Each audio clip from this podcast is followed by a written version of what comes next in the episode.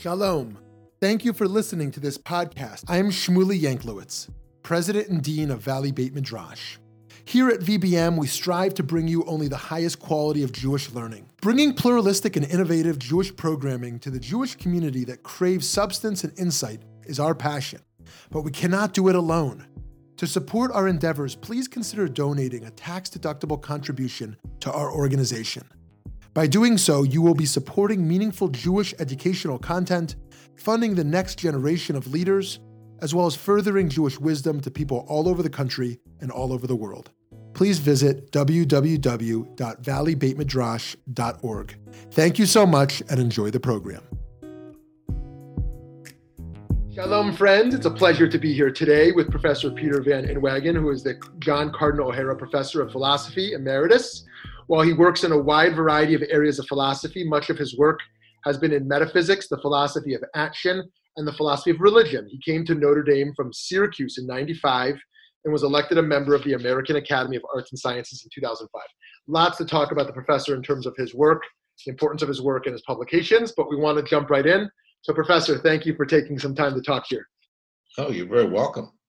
So to start with a little bit of uh, God talk, if you will, what what is the most important argument for why theism is still acceptable in the contemporary world?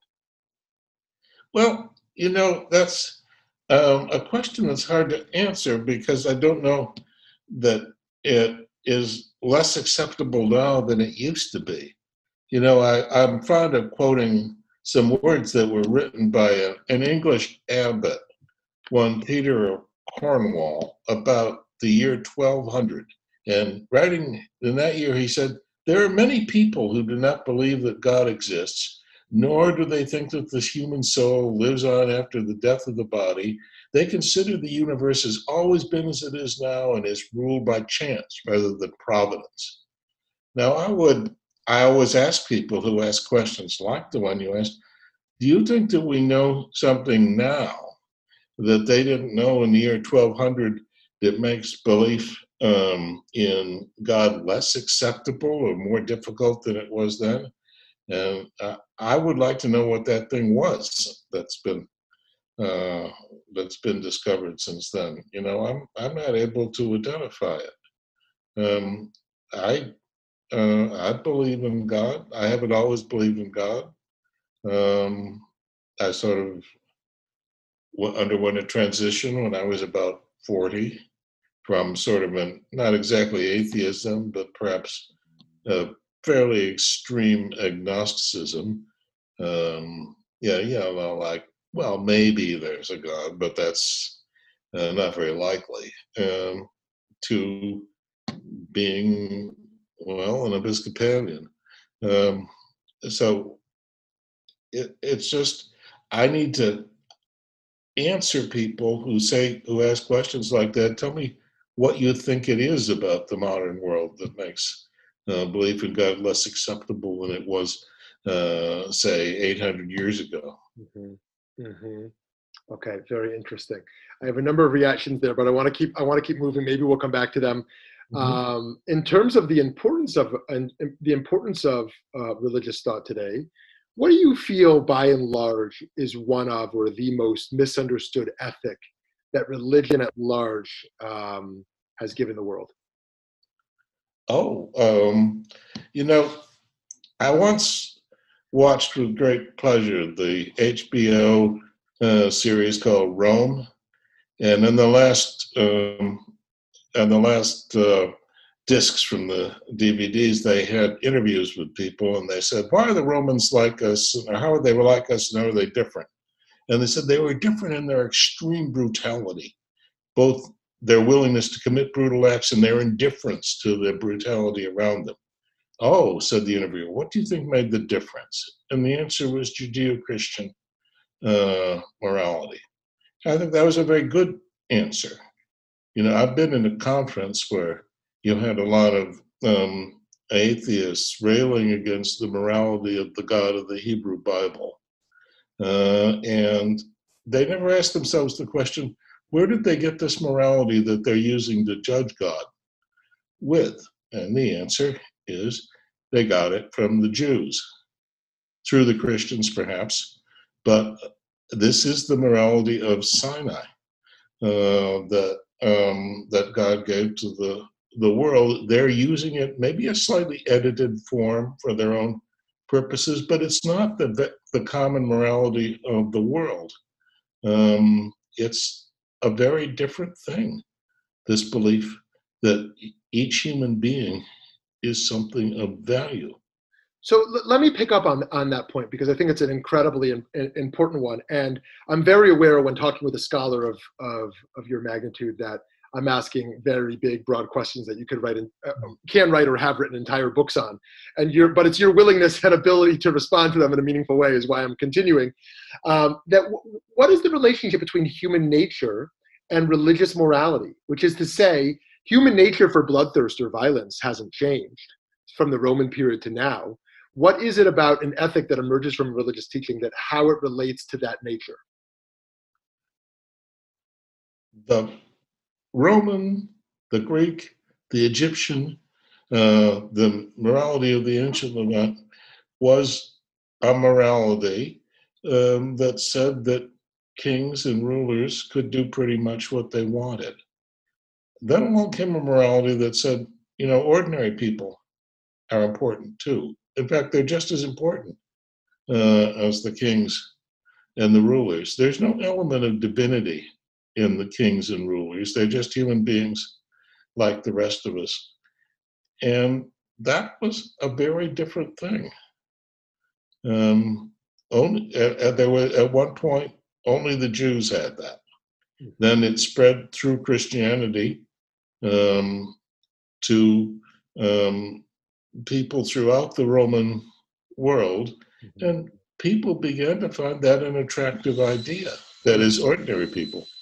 Okay, so um, so has religion run its course then? Because this is now a secular idea. Now that it's been ingrained into, uh, uh, to some degree, into Western thought, uh, you know, post-Kantian era, and into the notion of human rights, into the model of secular society does does religion still need to be present to uphold such a notion of human dignity and that that that, that the most powerful are not more divine well you know that's a very interesting question.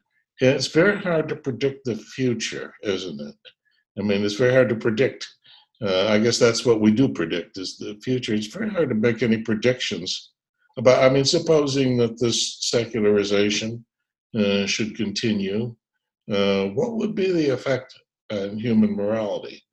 I don't know, but we might, you know, I can remember um, a, a self satisfied atheist saying, well, people said we would start to behave badly uh, when religion um, became less important. It hasn't happened. And I said, well, what would you say, for example, about the Soviet Union? There you have um, a nation where um, millions and millions of people were killed individually with a pistol shot in the back of the neck in a cell somewhere. Um, don't you, uh, a nation ruled by atheists, um, do you think there's some connection there? Well, it's very hard to prove anything like that. But that was something that this person had never even considered. And he hemmed and he hawed uh, when he heard that, and he didn't really have a reply to it. So I think, you know, there are, if you look at the, the Soviet Union um, or Maoist China or the killing fields in Cambodia, all of which are the places where you really had atheists in political control of something, it raises questions. Mm-hmm. Mm-hmm. So, do you do you um, do you believe the do you do you believe the problem of evil can be solved um, um, and and let me let me uh, take a tangent to kind of get to that question. Um, I don't want to oversimplify the camps, but let's say someone conservative will je- might often suggest that um, we are declining, right? We are declining. We once had the good old days of truth, and we are getting further from that truth and morality. A progressive, on the other hand, might say, oh, every generation we're getting closer to a, a moral just society um, or someone like a Steven Pinker who says the world is getting less violent. And then there's the postmoderns who want to say every form of progress brings a new form of oppression. It's all cyclical. There's no, there's nothing linear at all. And so I wonder, like, what is your, what is your commitment to kind of a trajectory of, of, of, history and how that relates to this question of whether the problem of evil can ever be um, really mitigated or, or resolved. Well, there are two separate questions there. One is about the problem of evil, which is a problem about God uh-huh. and why he allows evil in the world. And then there's this question exactly what kind of evil is going on in the world and is it getting um, a little better or a little worse or a lot better or a lot worse. Let's just say that, first of all, this identification of um, moral progress is pretty much treating the whole world as if it were Europe and the English speaking uh, countries. And then, even then, when you suddenly get to the 20th century and you find that up to then, the average, um, I hope I've got this figure right, each country murdered about 3% of its own citizens uh, in a century. In the 20th century, countries murdered about 7% of their, and I'm not talking about capital punishment, you know, I'm talking about extra legal uh, destruction of human beings. Um, it suddenly went from 3 to 7% in this century that was supposed to be the culmination uh, of the ages. In this century, we don't know what's going to happen mm-hmm. yet. So, I mean, I, I understand Steven Pinker's arguments, and his was the name that popped into my mind when you yeah. uh, uh, when you said that. And you know, there is something to be said for his thesis, but even if there has been this kind of progress, it could be very fragile. We really don't know what's going to happen. You used the term earlier, Judeo-Christian, and I know that's used quite commonly. And I wonder in what ways that's a helpful phrase, and one way it's what ways it's not. Um, do you um, do you feel what, what is it that you think binds those two traditions so closely together, other than what you know a Torah and Old Testament, whatever we call it, uh, that makes it similar enough that we can talk about a Judeo-Christian ethic? And is um, Islam Islam as the third Abrahamic faith mm-hmm. different enough um, that it really is something fundamental di- fundamentally different than what than a Judeo-Christian ethic? Well, of course, both Christianity and Islam grew out of Judaism. If there hadn't been Judaism, there wouldn't be uh, either of those.